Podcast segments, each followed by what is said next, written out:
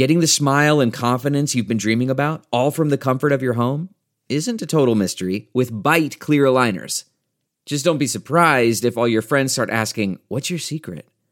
Begin by ordering your at home impression kit today for only $14.95.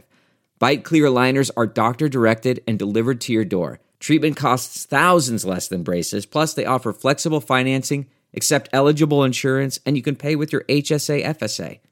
Get 80% off your impression kit when you use code WONDERY at Byte.com. That's B-Y-T-E dot com.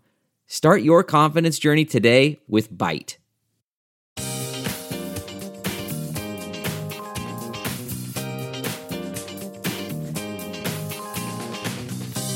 Your Ben Joravsky Show for this Thursday, November 9th, begins right now. Today on the show, Ben talks national news and local news with human rights advocate Pushkar Sharma.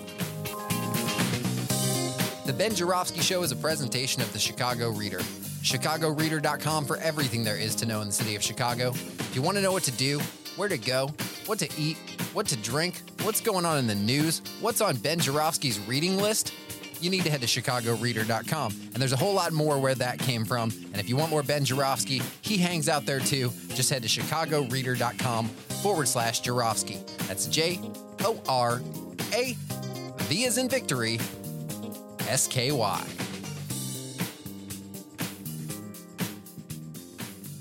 Hello again, everybody. Ben Joravsky here. We're calling this love from the Tribune Thursday, and here's why.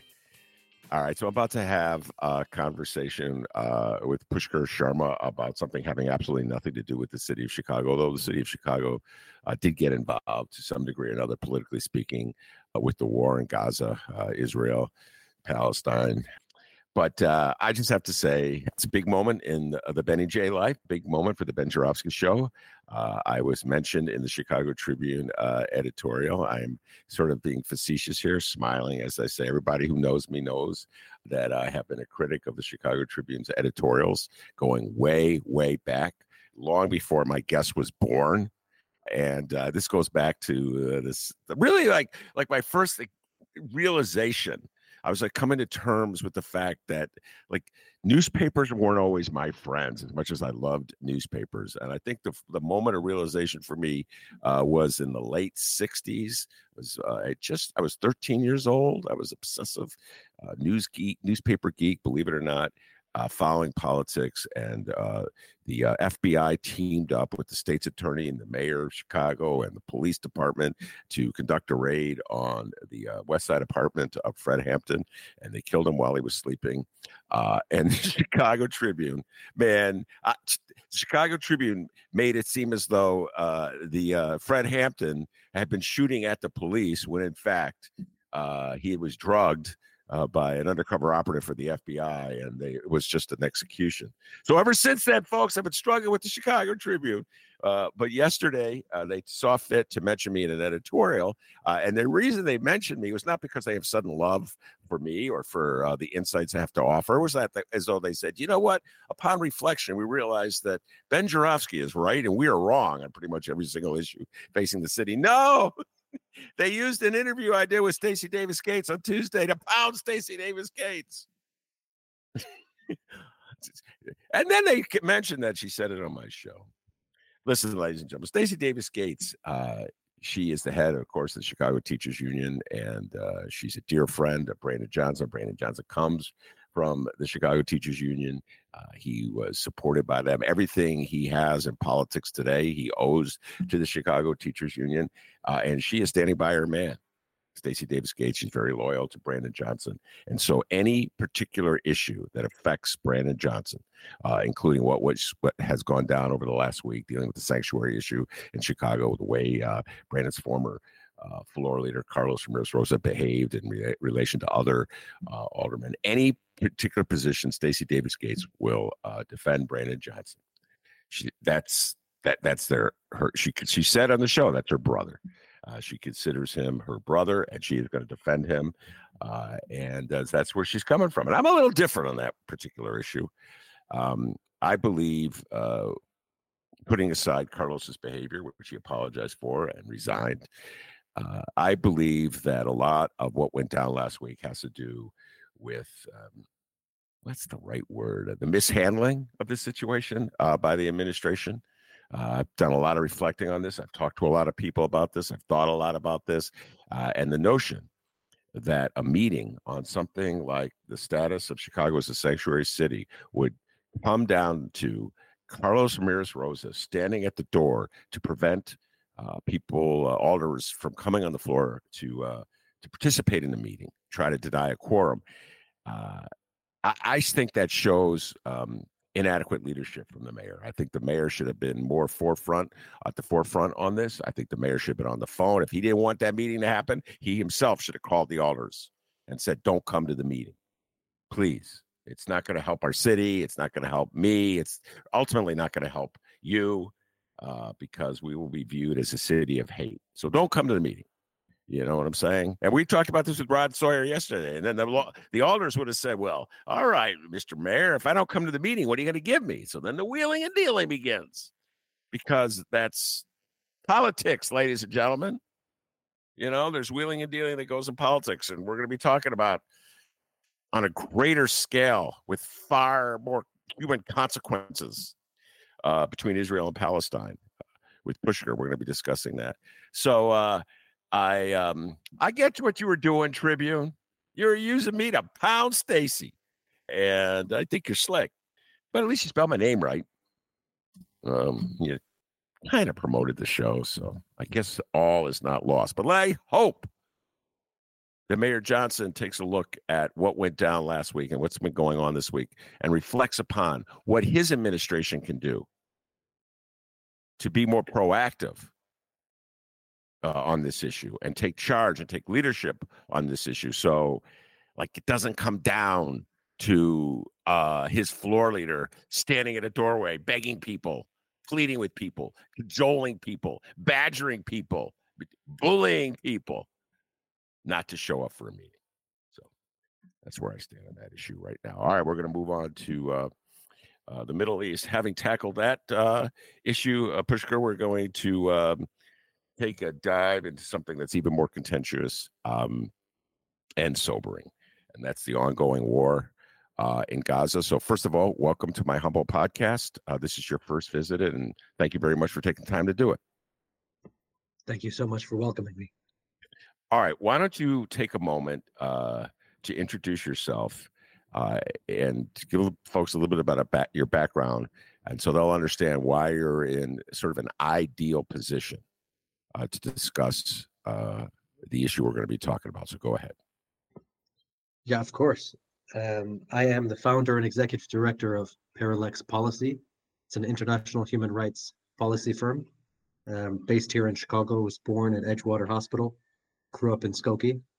Um, I have also been engaged um, locally, politically, on a few different things um, with an organization that I also founded called Sacred South Asian American Coalition to Renew Democracy, working working on organizing um, progressives within the South Asian American community here in Illinois.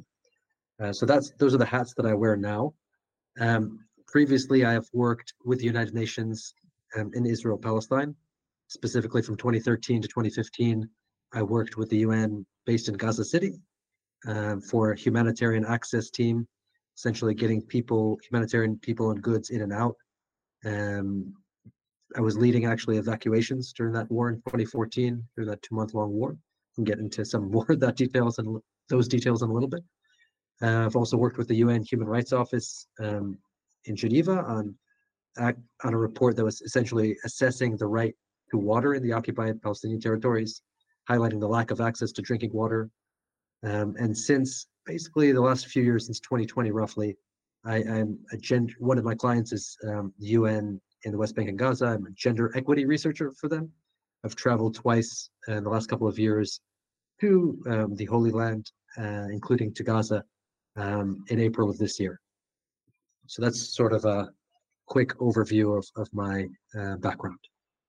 All right. Uh, by the way, this is just breaking news coming across uh, my phone right now, and is from the New York Times. Israel agreed to daily combat pauses in Gaza to let civilians flee. The U.S. said. Uh, Israel officials stressed the pauses were limited, and that's just the breaking news that I saw. Um, so I'll keep that in the in the backdrop. Uh, you mentioned 2014, uh, and um, people have short memories. So why don't you just recount briefly uh, what occurred in 2014 so we can understand how it's sort of relevant to what's happening right now? Go ahead. Right. I mean, um, people will remember that as the summer of Ferguson in the US. Um, and um, many may remember also during that summer, um, which actually overlapped with Ramadan, um, there was a two month long war between Israel uh, and Hamas, war escalation, however you want to describe it. People will use different terms on that. Um, in short, that uh, was the last time that the Israeli military entered on the ground into Gaza. And kind of all analysts these days will look at this conflict that we're currently looking at, uh, this escalation, uh, as being the largest one since 2014, and that one being kind of the most similar um, to this one. Though I should say, um, during that 2014 conflict, the loss of life was dramatically less, um, even though it was two months long. Um, and and now, of course, uh, we've already seen you know over 10,000 um, you know individuals uh, losing their lives, including Israeli and Palestinian both. And um, uh, maybe if it's helpful, I could speak a little bit more about kind of what my job was during that period, during that war. Yes. Sure. Again, it, it was work with an X. It's called the UN Access Coordination Unit. It still exists. Um, and essentially, it's under the mandate of the UN political mission locally that is supporting the peace process, as well as the UN Humanitarian Office. And basically, the team was based in Jerusalem, so I spent a decent amount of time in Jerusalem, and Tel Aviv, and other places in the West Bank um, for work. But in short, we had a team of international staff. Uh, my my boss was a Kiwi from uh, from New Zealand, uh, a military guy. He was the lead of the team. Um, another woman, my deputy, was was from Croatia. So myself, I was Indian American. So we had many international staff, but then we also had Palestinian and Israeli team members, which is fairly unique to have kind of a team where you had people, um, Israelis and Palestinians on the same team. Um, I was the director, the Gaza director for that unit, basically establishing the office in Gaza City and led negotiations for the entry of humanitarian staff and equipment. Um, this, you know, in short, you could say uh, we would get a call from UNICEF who wanted to build a desalination plant in the Gaza Strip um, that was funded by the EU. And so it would be, you know, my job basically to be on the phone and in meetings with Israeli military to confirm that all of the equipment that they needed to bring in to build this desalination plant was um, you know acceptable for the military to uh, let it um, enter Gaza. So I'd be doing those kind of things.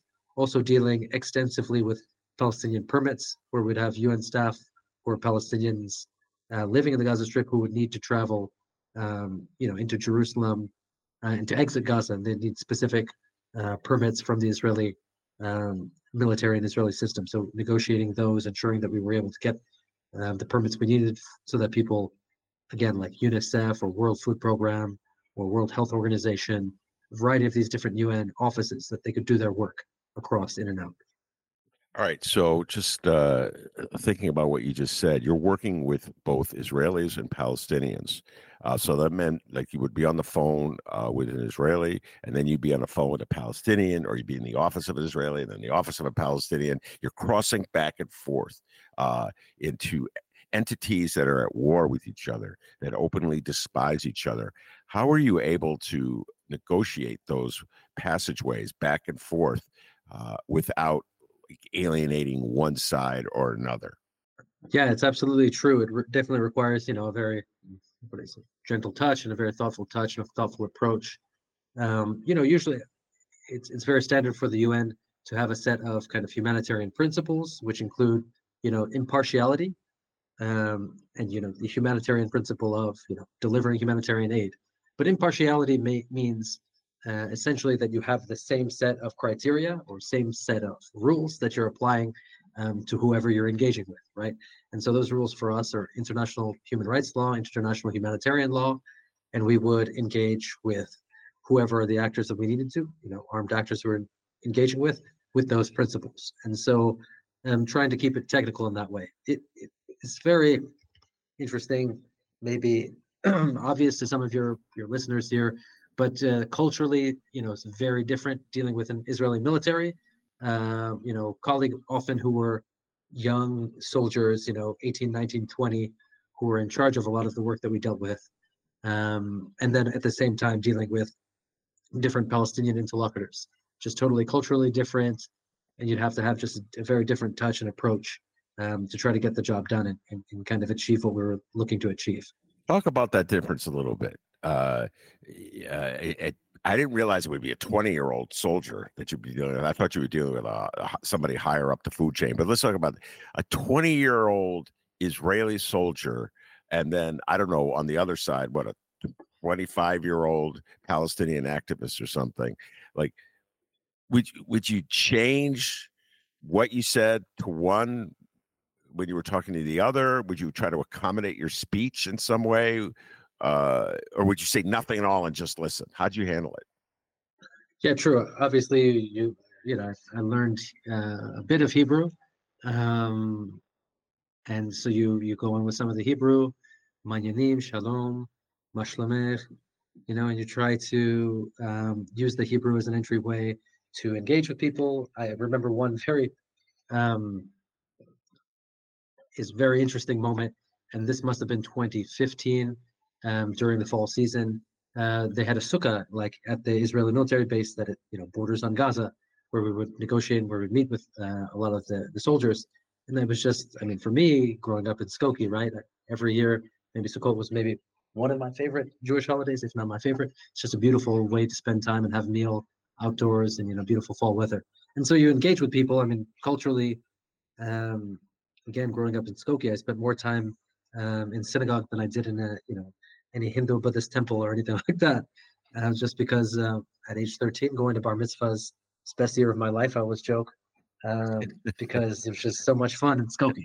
So, anyways, you know, culturally, I was, uh, you know, very Jewish in that sense, and so in that in that way, was very comfortable um, to engage with, you know, many Israelis um, culturally. Um, on the Palestinian side, I would say there is a, I mean, a unique, a unique connection. But there, in some ways, uh, you know, Arab culture is, is maybe closer to South Asian culture or, or Asian culture more broadly. It's you know, it's literally West Asia, right? So I think there's a lot of cultural um, similarities.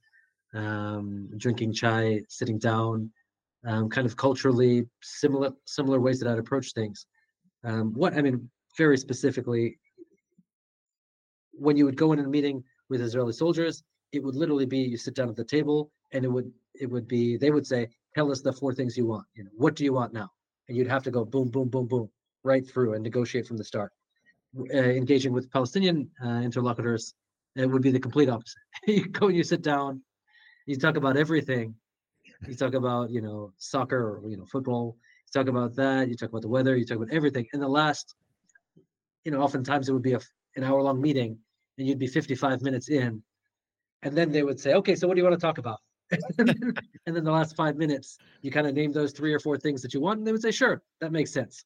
So it'd be it's really just uh, in a way that's you know obviously an exaggerated um exaggeration but you know that's that's one way one example in, in how it would be different engaging. So all right you talked about the differences in engaging. Uh, based on your experience what similarities did you see between Israelis and Palestinians? I um, that's very interesting.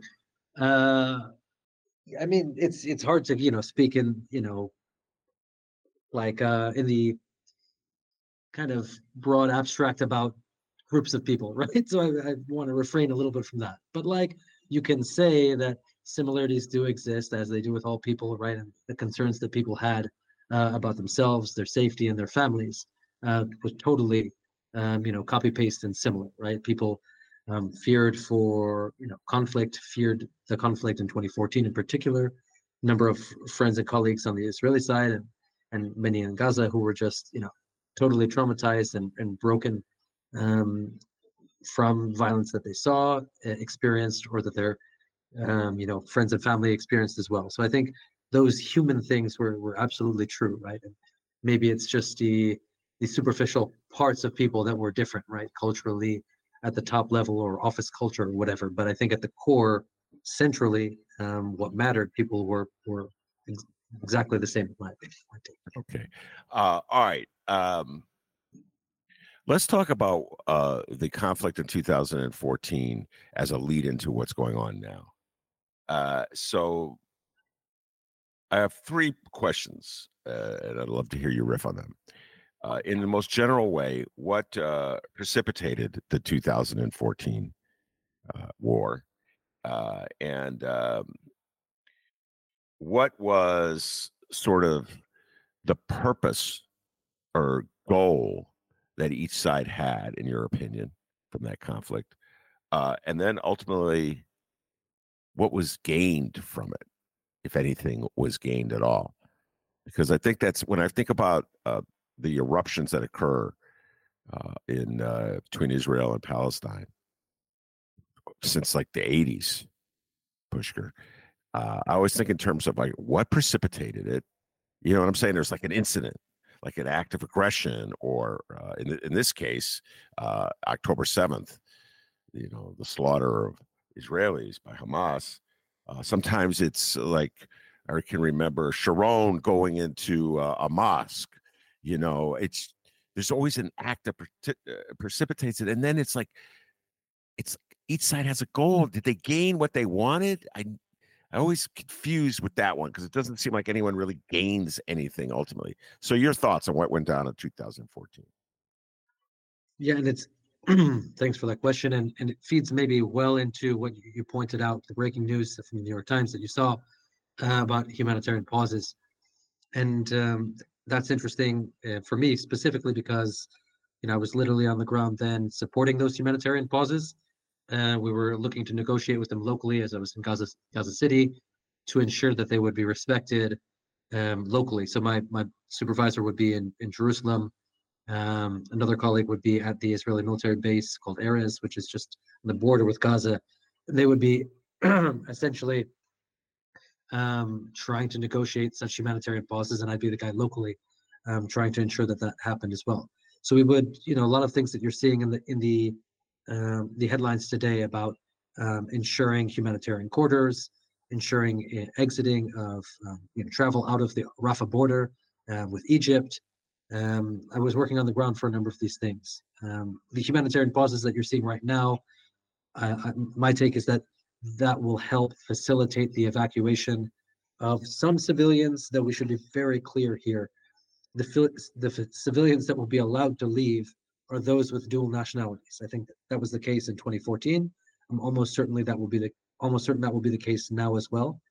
Um, that those with dual nationalities, including you know Americans, you know Palestinian Americans, British Palestinians, Turkish Palestinians, Brazilian Palestinians. I was uh, facilitating the exit uh, for a number of these dual nationals. Then, essentially because um, there's no diplomatic representation or very minimal diplomatic representation in the Gaza Strip um, we would be dealing our team with diplomatic missions directly that mostly were based in Israel, and they would be coming to our team saying, "We have our, you know, our citizens in the Gaza Strip. Can you help us get them out?" So we would develop a list uh, of citizens there. They would share that with me, and I had to develop a mechanism in which, you know, we would help uh, encourage those civilians, you know, who who had qualified um, for evacuation to meet at a specific point. It was the UN building where I was staying, um, and ensuring that they would meet there at a certain time. And I was literally, you know, in a UN car with the UN flag, um, in you know, in front of the buses of civilians, two or three or four, depending on the day, and and escorting them to the Erez crossing, the to the you know Israeli uh, military crossing um, to exit Gaza, and um, it was it was sometimes it would be during the humanitarian pauses, other times it wouldn't be.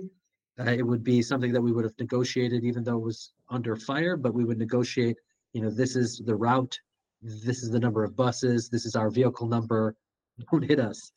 Um, and I remember once I literally was on a speakerphone with my, my colleague who was based at the Israeli base. Um, and so she had had, she was there with some military, you know, Israeli military members, and I was in the car uh, with the UN staff member, our driver. And basically you know should say where are you now? What do you see now? What you know what uh, intersection are you at? What junction are you at? And i'd keep her posted just so we ensured that you know there was no we would not be hit on our exiting.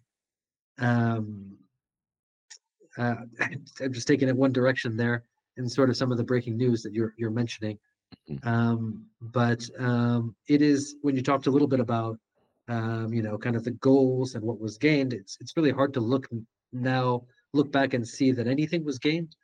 I, I know at you know at that stage the Netanyahu government said that they wanted to you know reduce Ham- Hamas's strength, you know bring Hamas down, um, and um, you know destroy a number of tunnels that Hamas had had you know essentially um, you know dug under Gaza you know the Gaza Strip. Um, of course, when we look at that now, eight, what, nine years now down the line, we see that none of those objectives were achieved, um, and um, you know the gains are, are minimal. I mean, Hamas in that in that conflict, I think they were able to capture one or two, or claim to have captured one or two Israeli um, citizens, just soldiers at that point. Obviously, something is very different now after the, the horrors of uh, October seventh, um, the absolute tragedy of that attack on civilians, predominantly on civilians, uh, the loss of life. Um, it's, terrifying. Uh, but I should say that uh, in comparison, the number, you know, we're looking at literally something like 220 hostages that they've taken versus in that, um, you know, 2014 war only- it was a very small number. Um, sorry, went on a little bit of a riff there. No, that was good because it leads up to this question. Uh, does anybody ever learn anything uh, from the conflicts? So, what the, the, the goal is to destroy Hamas, uh, and they emerged even stronger. So now uh, the goal is, oh, we're really going to destroy Hamas. In fact, I don't know if you watched last night's presidential uh, debate. Uh, I always urge my lefty listeners to listen to what the Republicans are saying. So many of them don't. Uh, but the Republicans were like cheering Israel on at the debate last night. The Republican presidential candidates saying, finish the job. I think a couple of them said literally, finish the job of uh, destroying Hamas. And of course, to destroy Hamas, you have to pretty much destroy Gaza and pummel it. This is me speaking, not Pushkar. So uh, I'm like, what makes Israelis, in your humble opinion, think that they will achieve the goal that they couldn't achieve in 2014 this time around? Yeah, I mean that's a that's a really great question, and um, you know I think it's important to try to apply some of the frameworks that we, you know, when we look at U.S. American political system and we look at um, the right and the left and, and what messages and what strategies are being taken. Um, I really like to look at uh, Netanyahu through a Trump framework. I think there's a lot of um, parallels between Netanyahu and Trump. Um, and Trump, of course, um, hijacking uh, the Republican Party, making it a cult of Trump, um, hijacking quote conservative conservatism and and, and um, mutating it into something that is almost nonsensical. Um, but also looking uh, at that and our you know our criticism of of Trump or or the Republican Party is not a criticism that makes us anti-American, right? It makes us uh, it makes us, um, I would argue, more you know proudly American, right? That we stick to our values and we hold the system in the country accountable to these values that created the country, right? If we lose those principles and those values, we lose the country, right? And so, looking at Israel in a similar prism to look at uh, how Netanyahu has really warped the political um, discourse, um, and um, over, as your listeners probably will know, that he's effectively been, you know, prime minister for something like 20 years since I think 96 was the first time he was elected as prime minister. Then he was off for a bit, and then he's essentially been prime minister now for I think 14 of the last 16 years, um, and has totally warped um, the Israeli political system. Um, he's now in in uh, created a government, you know, parliamentary system. So he's it's his party plus a few um, extreme, you know, um, far right parties, Israeli political parties. Um, you may have seen this in the news recently that one of the members of his coalition government so um, so extreme and, and I mean, it's, it's, a violent extremist ideology that literally called for dropping a nuclear bomb on Gaza. Literally, uh, uh, one of his his uh, coalition members uh, literally said that publicly, uh, and not to even mention how I don't know if we can swear on here, but how idiotic it would be to to, to drop a nuclear weapon on an adjacent territory, right? That would destroy Israel, right? Like, I mean, just it's nonsensical. It's yeah. foolish and and self defeating, right?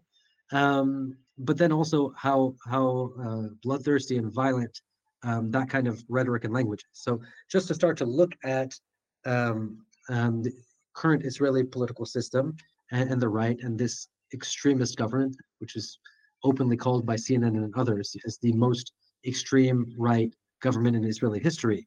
Um, um, but to, to look at to look at some of these parallels is important. And I think um, if I'll introduce this, you know, rough concept here, we might come back to it a couple of times. But the the right strategy to create a, a problem cycle, right? To disinvest in the future, create a crisis, then argue for more far right solutions to that problem. I mean, close mental health uh, hospitals, complain about unhoused population that have mental health challenges. You then arrest them or in some cases shoot them, right? Like that's what we, I don't know, something we've seen here. Or you cut taxes, um, you complain you can't pay pensions, and then you have to justify firing T-shirts, right? Um, but so, so these kind of this, and maybe you have a more uh, elegant name for that than this kind of problem cycle. But I, I bring this up simply to look at the question of how to handle Hamas or how how to handle Gaza, what to do with it, in a similar way, right? Where is um, you allow Hamas to become stronger and stronger and stronger and stronger. Um, you don't address any of the issues that the broader Palestinian people have, broader uh, question of what's the future for Palestinian rights uh, and, and, justice for Palestinian people, and, and, then it eventually, you know, boils over and ex- literally explodes in your face. Um, so now, what do you have? How do you justify it? You know, what's the only solution? Um, as some of these people are describing, you know, dropping a nuclear weapon, right? So you just ratchet it up with even more aggressive, violent solution that doesn't address any of the fundamental underlying root causes of, of the issue, right? Yeah. And uh, I, I, first of all, you are allowed to swear in the show. It is a podcast. Every conceivable uh, naughty word has been said. Uh, that you don't have to if you don't want to. Uh, you know, uh, but uh, no one will uh, censor you, unlike in Congress where they censored uh, Congresswoman uh, Tlaib. We'll get into uh, that. Uh, on the other side, there's the strategy of Hamas. Uh, and this is from today's New York Times. a couple of reporters at the New York Times, I don't know if you saw this, Pushkar, did an interview with uh, the, the member of Hamas's top uh, leadership body. Uh, and um, and this headline sort of sums up the um, the gist of the interview, which is Hamas's goal for October 7th, a permanent state of war. Group's leaders said carnage was needed to restore focus on Palestinians.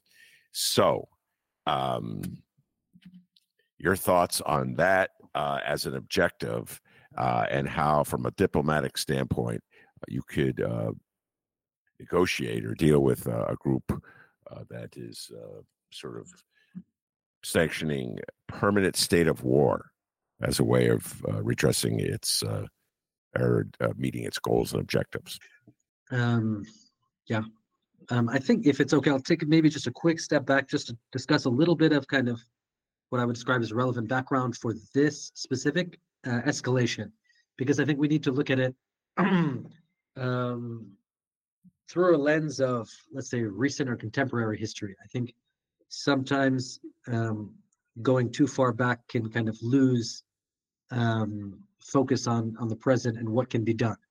Um, but if we look back, you know, for example, from the 90s or whatever, and the Israel, uh, you know, Israeli-Palestinian peace process that started in the 90s, quote the Oslo, uh, you know, Accords, Clinton administration, um, and so essentially that process that began in the 90s uh, has essentially been ended by by Netanyahu, right?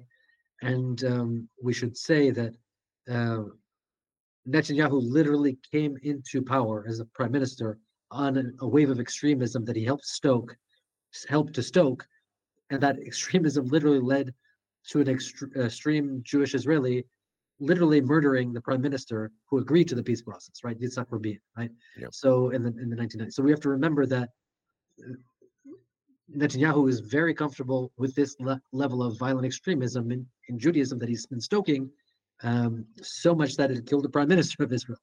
Um, and so just to say that um, that process that began in the 90s is is go, you know essentially nice nice word would say you know stalled defunct it's it's no longer uh, moving forward and hasn't for, for years right? Um, and and this is something that the bush administration tried to move forward could argue you know how effective they were at it or whatever. They officially i think on paper they said they were trying to continue it. The obama administration also tried to continue it. The trump administration came in and, and literally never um, attempted to seriously engage in and extend this process. In fact they took a number of uh, made a number of policy decisions that took this process back, right backwards, uh, rather than forwards as a peace process.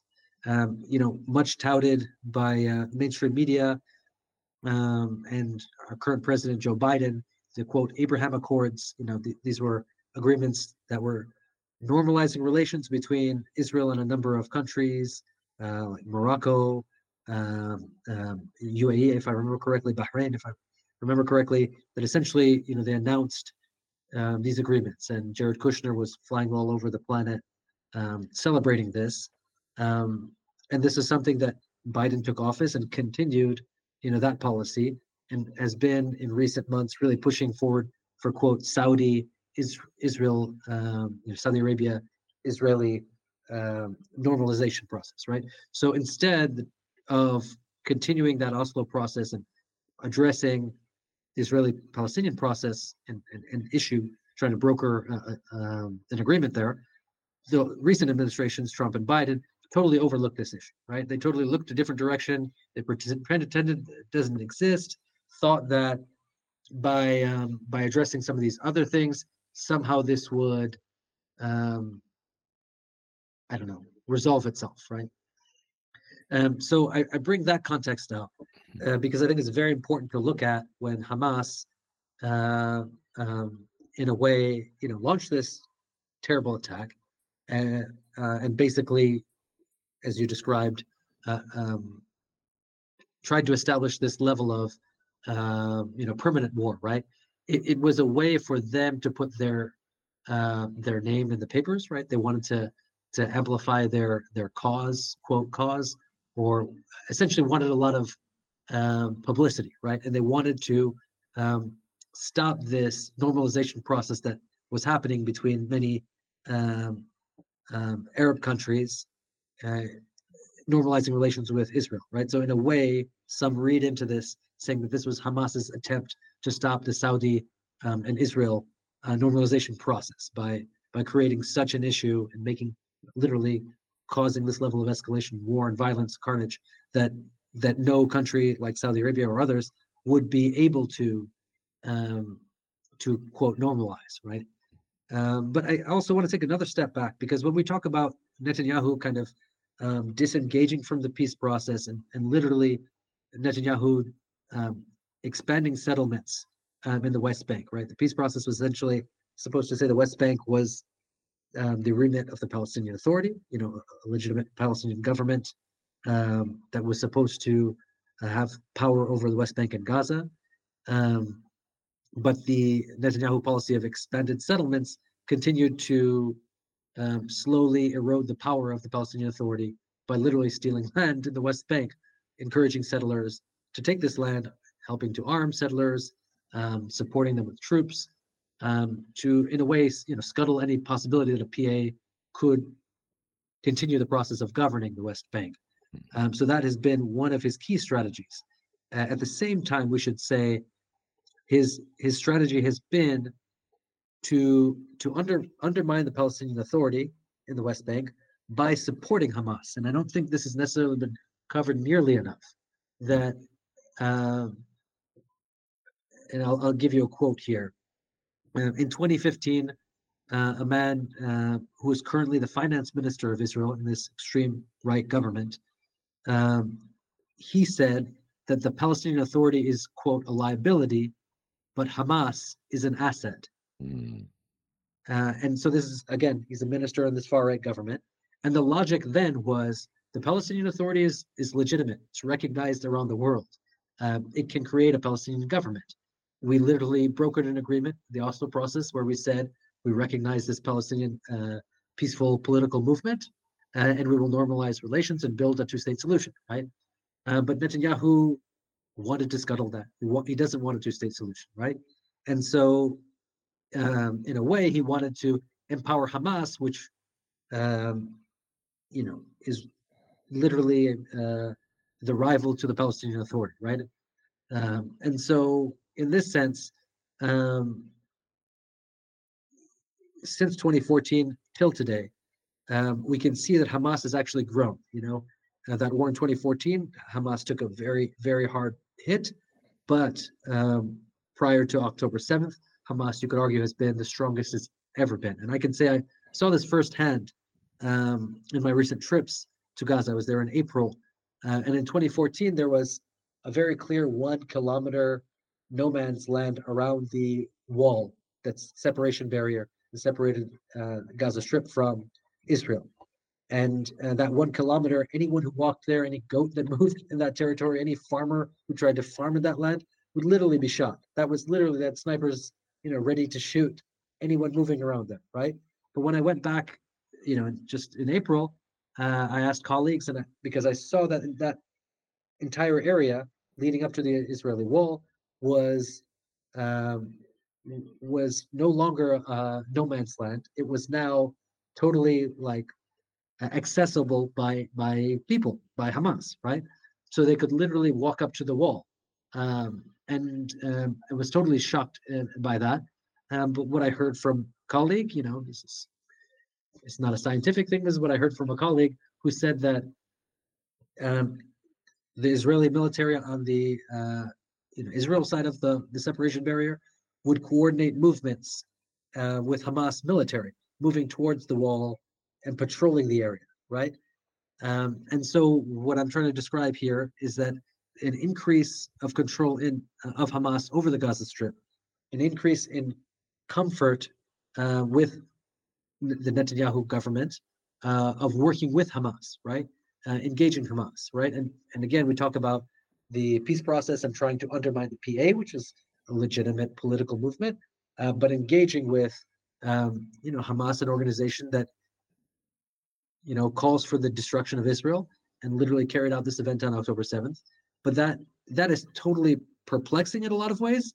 But at the same time, when we come back to this concept of this, you know, problem cycle from the right, right, you keep engaging with, um, um, you disinvest in the future, you create a crisis, and then you argue for for more of those solutions. And, and what we've seen time and time again as as Netanyahu governments have gone to war in Gaza is that shortly after that they'll call for election, right? So after 2014, the war happened, uh, and and Netanyahu went to election and was reelected to a new mandate in government, right? So that um, that benefit of going to war and then going um, to try to get reelected shortly thereafter, um, it's totally cynical, totally horrifying. Um, but but that's one thing that we can say when you asked, you know, what was gained over the course of this time. Netanyahu maintaining power in that period. Mm. Wow, uh, that was uh, one of the most uh, cynical views of the world that I've heard. I, and I'm used to Chicago, where this is, where cynicism reigns uh, to one degree or another. But uh, wow, just keeping that cycle going. Uh, so before I I shift it to the discourse here in the United States, which I really want to talk about before we leave for the day. Uh, do you you just described the problem cycle uh, and uh, how it benefits both the the extreme right in Israel and Hamas uh, in Gaza? Do you see any glimmer of hope that there could be a way of breaking that cycle? um, I would say, uh, I would say it's it's a difficult moment, right? It's a very difficult moment after the tragedy on the seventh of October um, and the horrors that that that continue we continue to learn about right as we mentioned we still have something like 220 uh, hostages still being held in Hamas captivity um, I, yeah I think it's a very difficult moment and um, I think there is a lot written and being um, discussed as uh, the potential for overreaction or uh, you know, and from the Israeli military in Gaza, which you know, with mass displacements um, and all that's it's happening, it looks like um, it's going to get a lot worse before it gets better, right? Um, and it's it's really it's really shocking. Um, there is um, one interesting development in the sense that um, you know a lot of Israeli coverage is, is pointing to the quote intelligence failure that led to this October 7th event. I described a little bit about how um, Netanyahu and his allies have engaged Hamas or benefited or described about how they want to work with Hamas, you know. Um, but one very specific thing that I heard uh, was um, a, a, choice of redeploying something like 30,000 Israeli soldiers from the Gaza wall to the West Bank. Uh, for what purpose? Uh, ben, it, to, to support settlers, um, you know, in the West Bank. So supporting um, West Bank, you know, further settlements. Um, so that decision literally left a hole in the wall, you know, left um, Israel unprepared to deter this Hamas attack. Um, and so as a result of that, there has been an enormous amount of speculation that that Netanyahu's political future is kind of done. Most of Israeli society blames him for for this catastrophe and, this um, massive loss of life. You know, the worst um, you know, day of uh, loss of life in Israel's history. Correct me if I'm wrong there, if I got that right or not, but one of the, the largest um, in one day total uh, of loss of um, life, um, Israeli life. Um, and, and so I think there is the potential for, for something to change there politically. Um, but it is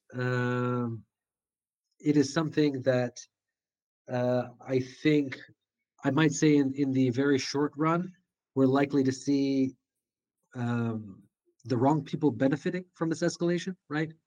You have to ask, you know, why did this happen? Why did Hamas do this? Or, or, or whatever. Uh, why are these decision makers making the decisions that they're making? And for me, it seems like those that benefit from this are essentially those in power, right?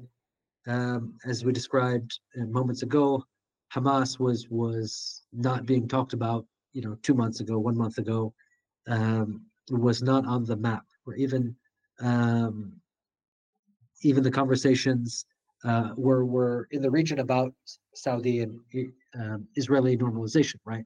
They were not about how to address the Palestinian issue, right? So Hamas benefits from that. I would say Hamas, which has governed the Gaza Strip for you know 15 plus years, um, essentially did not want to govern, right? And and we we know this. They're not good at governing. They're militant, you know, ideal, uh, uh, ideological organization, but yet they were tasked since 2006, seven, essentially with um, governing Gaza, right? And um, they didn't want that responsibility. They were terrible at the responsibility. Um, as we know, there were recent protests uh, in July in Gaza. This doesn't get covered enough. But in July, there were thousands of people who came out to protest against Hamas. Um, they were even burning Hamas flags in the streets. And Hamas, a military, um, you know, militant kind of military dictatorship, broke up those protests. They arrested people. They destroyed phones phones of anyone who filmed it, um, and essentially, you know, sh- tried to shut everybody up. There's an interesting public opinion survey uh, of polling in Gaza, kind of public opinion sentiment, uh, by an organization called the Arab Barometer Survey. Um, and they did a survey literally the week before uh, October 7th. Yeah. And what it found was 67% of the people polled had no or little trust in Hamas. Only 25% said they would vote for the Hamas leader in a presidential election.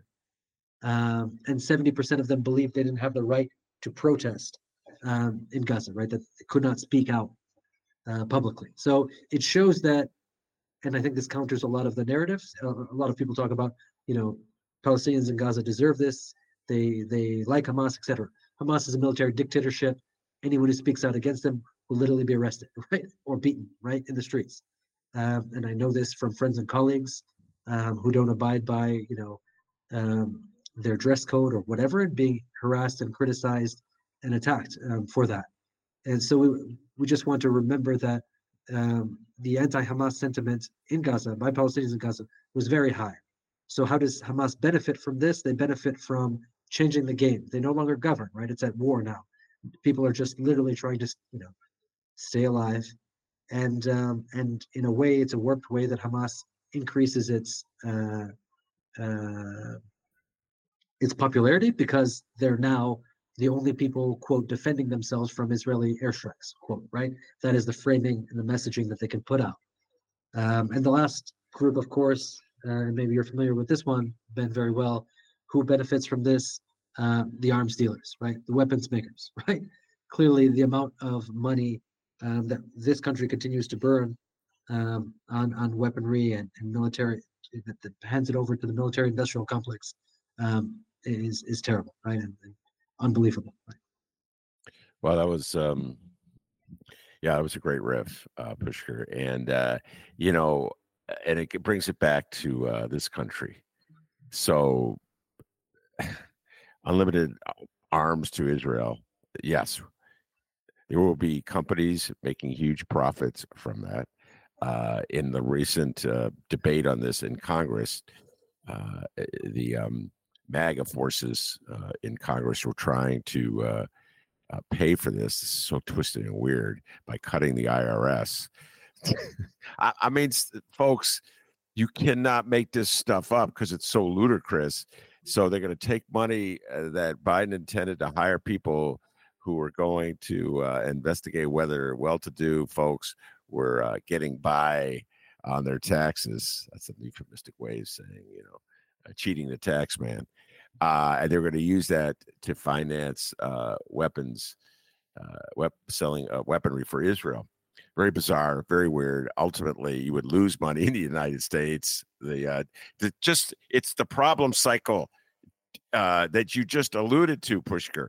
So you're going to have an even greater deficit, which will justify even more cuts uh, in social programs while you're pushing for more cuts in taxes.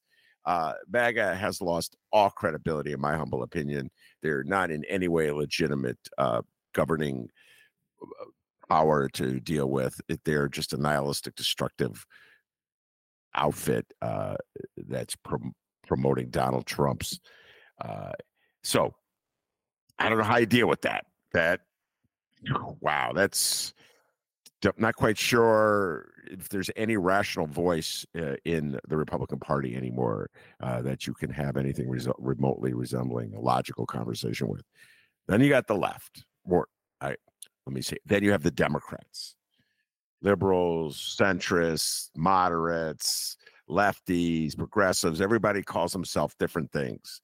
In fact, I may be the only one who calls them lefties. I don't. I have no idea what the left calls itself anymore. Uh, I personally, if I was a congressperson, don't know how I would never have voted to censor uh, Congresswoman Tlaib.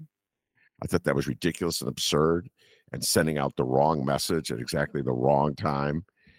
Um, on the other hand, I'm really uncomfortable with some of the rhetoric coming from the left, which is so callous and indifferent uh, to the the suffering of Israelis.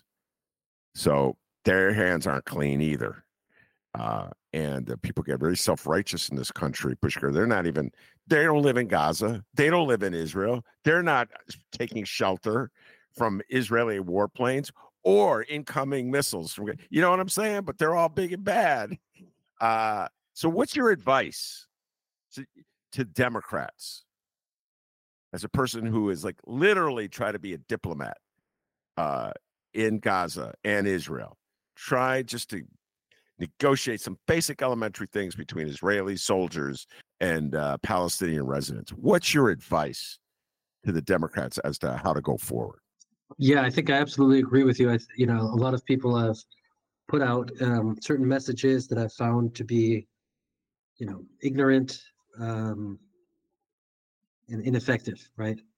and I should say that I approach all of this um, in a principled but very pragmatic a way, right? So I'm less uh, ideological about this. I'm much more pragmatic, and maybe that has to deal with the fact that I've seen people um, in Gaza, and I've, I've seen the, the devastation, and have colleagues who are literally there now. And uh, you know, one of my colleagues said that he has lost 20 members of his extended family already, um, and that's all they, they know about so far. Um, so this um, leads me to being more pragmatic about how do we make progress rather than grandstanding, right? Um, I also believe, you know, um, you know, personally, I'm as a person of Hindu heritage, a practicing Buddhist, right? And to me, it's critical that we lead with nonviolence, right, and seeking an end to all suffering. Of course, every faith has those, you know, core tenets, right? It's not just the ones that I uh, come with, but but you know, even if we look at you know Dr. King's analysis of the three evils of society, racism, poverty, and war, um, or, or, we use nonviolence as a starting point, and we, um, I think, from the left, this is how we should be approaching, right? And nonviolence also means um, nonviolence in our rhetoric? So there's a lot of violent rhetoric, dehumanizing rhetoric coming from the left, um, and as obviously from the right as well, from the far right and the trolls. Um, but um, maybe I have a short list of four or five um, things, maybe just to, to emphasize that I'm not necessarily hearing people say, or maybe people aren't aware of, and I, I think that's important. Um, one is uh, one is demanding not just ceasefire but negotiations, right? Um, as my my uh, Kiwi boss, when I was working there on the ground, said he's a military guy. Uh, my training, he would always say, you know, there are no military solutions for political issues, right? This is a political problem. There's no military solution for it. And the US has harshly learned that lesson in Vietnam, Afghanistan, right? You cannot blow up your problems. You cannot just destroy them, right? You have to address them, right? And and so I think when we look at the question of Hamas, and you're hearing the rhetoric coming out from the uh, Netanyahu and others, uh, Israeli leadership, saying that we, we must, you know, we must end them, we must kill Hamas, et cetera, et cetera, et cetera. Uh, what we know uh, when we look in our recent history, uh, there was the Taliban, then there was Al Qaeda, then there was ISIS, and each time they told us they were worse and worse and worse, right? And so, what's the future in, in Gaza if you're um, the future in Gaza if um, Hamas leadership is murdered off, right? Um, it's a new crop of leaders um, who are more violent, um, who are learning that um, they won't live very long, right? So what is what is their incentive to negotiate for the for the long run, for a long future, right? They're you're disincentivizing that dramatically, right? And and when I say um, demand negotiations now, not just a ceasefire, when we're talking about military aid packages or um, why aren't we talking about a major investment in quote triage diplomacy, right? Why aren't we demanding uh, uh, increase in spending um, for you know State Department representatives uh, to try to work this out ASAP, right? Demanding that n- negotiations bring about, uh, sorry, an end to a war comes only if there's an uh, agreement to go back to the negotiating table um, and and try to address this issue very quickly before it continues to spiral out of control. Um, second, to my friends on the left, to, to, to ensure that we're emphasizing and criticizing the right people, right? When I hear language that is broad uh, about that country needs to do X, Y, or Z, or that country is uh, illegitimate because X, Y, Z, I, f- I find that to be just incorrect. I find it to be um, terrible messaging. Uh, I think we need to be very specific, right? We need to criticize Netanyahu because he has no long-term security solution for the future safety of Israel, right? In the last 15 years, there have been five wars with Hamas and Gaza, uh, and the, the, the wars keep happening. What the fuck, right? Like there, this is not a solution. This is a failed policy, failed time and time again, and we have to emphasize that you know Israel must be safe and will be safe only when there's peace with the neighbors, right? And that's a two-state solution. Uh, um, but as we know, Netanyahu lives to you know from war to war, election to election, crisis to crisis. So he's not uh, thinking about the long-term solution. A long-term solution, of course, would be with people at peace rather than people warring with each other, right? So I don't hear anyone, um, um, you know, criticizing. Uh, well, sorry, I shouldn't say I don't hear anyone saying it, but I don't hear it loud enough, right? That that's that this um, policy has failed time and time again, and we need something to change, right? Um, then uh, maybe a third point is that we should be embracing the progressive movement in this country and all countries around the world, right? We should be advancing a united front uh, of progressives, embracing the left in Israel. There's so many partners there, excellent human rights groups that have literally been uh, attacked by Netanyahu's government. Uh, there are left parties, Meretz, for example. Obviously, there are uh, incredible numbers of uh, uh, ex-national Palestinian organizations, um, human rights, women rights, other groups that we should be embracing and uh, critically supporting uh, in solidarity with them, um, rather than what I've seen in some places uh, of people trying to quote take up Hamas's uh, uh, uh, argument or or I haven't seen necessarily too much like direct support of Hamas directly, but people are unsophisticated about what they know about Palestinian society, and Hamas has put their name on this, uh, on the on the fight for Palestinian dignity and Palestinian future. And so people are walking into that, right? And that failure, right? I think uh, um, a wholesale attack on all of Israel or Israeli society is wrong, foolish, and self defeating for the left. And I want to emphasize very clearly here, uh, again, because we hear some people talking about Hamas, um, I don't want to say a glowing way, but in some sort of nice way. Hamas is a manifestation of the far right as well, right? it's a militant, religious, fundamentalist movement, right? Uh, and we just look at their policies. You know, while their rhetoric speaks of dignity and justice for Palestinians, what is their platform and what is their record of governing in Gaza, right? What do they think about democracy and elections, women's rights, LGBTQI rights, right? Rights of free speech. Do they believe in a multiracial, multi-faith society? No. Do they believe in peace? No. Do they believe in investing in education? No, right? Do they spend a majority of their resources arming themselves? Yes, right?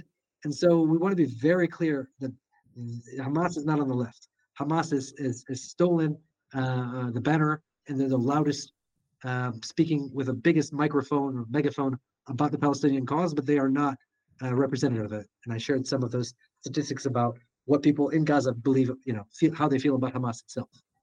Um, and uh, maybe finally, just to say that we need to turn down the volume, right? I think raising the volume and anger from the left actually hurts us. I think people stop listening when we keep shouting. They they, they turn off and they walk away.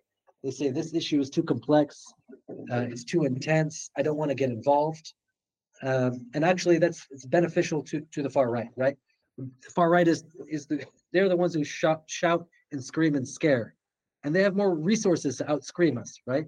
Uh, but that screaming turns people off, and, and people stop talking about these issues, um, and and we're not going to win. We're not going to make any progress.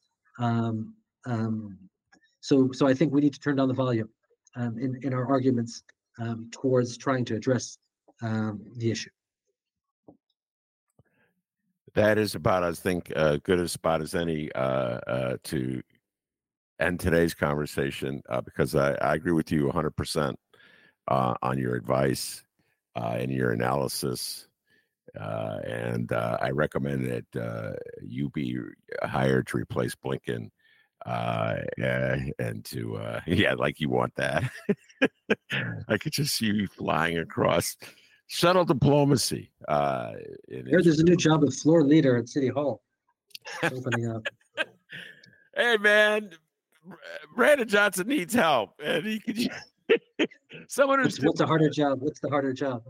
yeah, what's the hard? Oh, no, no doubt. Uh, bringing peace uh, or just ending the carnage uh, in in uh, in Palestine is much more challenging, I think, uh, than uh, being a floor leader in Chicago. No, no question about it uh, anyway, uh, thank you very much, Pushkar. I appreciate it. Uh, you coming on, and I, now you're uh, obligated, having done the show once, to come back time after time and talk about uh, issues uh, in the Middle East. And maybe we could use your diplomatic skills to talk about uh, issues. How would you? How would you use diplomacy to sort of like bring peace to uh, Chicago uh, in terms of Chicago's own political struggles?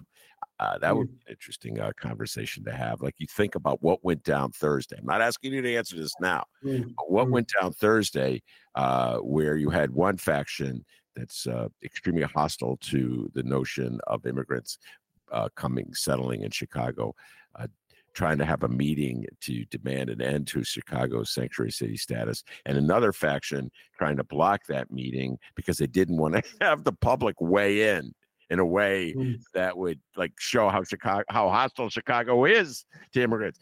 Man, that we could use some diplomacy in the city of Chicago to get around that one. You know what I'm saying? So uh, it's a great idea, and I'm I'm definitely inviting myself to to be back for the uh the NBA trade deadline on February what 15th or whatever. yeah, all right.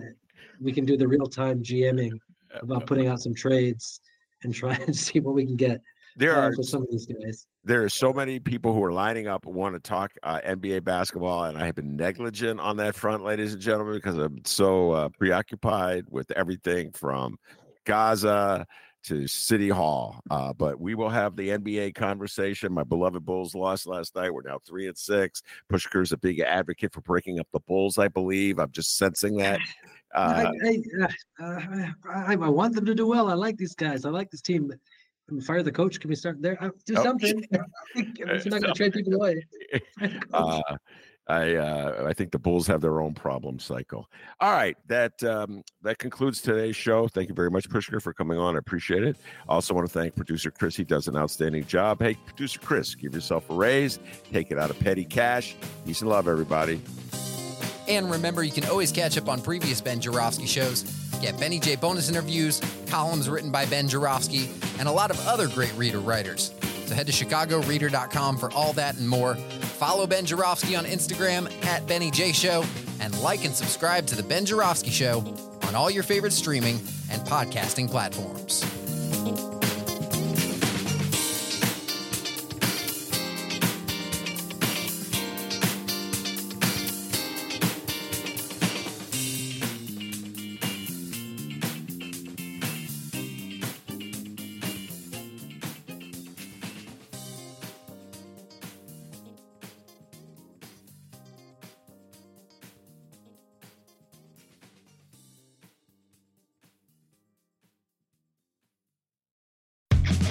Powerful as Cox Internet?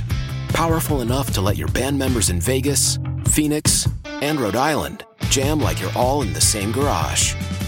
Get gig speeds powered by fiber from Cox. It's internet built for tomorrow, today. Cox, always building better. Download speeds up to 1 gigabit per second. Cox Internet is connected to the premises via coaxial connection. Speeds vary and are not guaranteed. Cox terms and other restrictions may apply. You know how to book flights and hotels. All you're missing is a tool to plan the travel experiences you'll have once you arrive. That's why you need Viator. Book guided tours, excursions, and more in one place. There are over 300,000 travel experiences to choose from, so you can find something for everyone. And Viator offers free cancellation and 24 7 customer support for worry free travel. Download the Viator app now and use code Viator10 for 10% off your first booking in the app. Find travel experiences for you. Do more with Viator.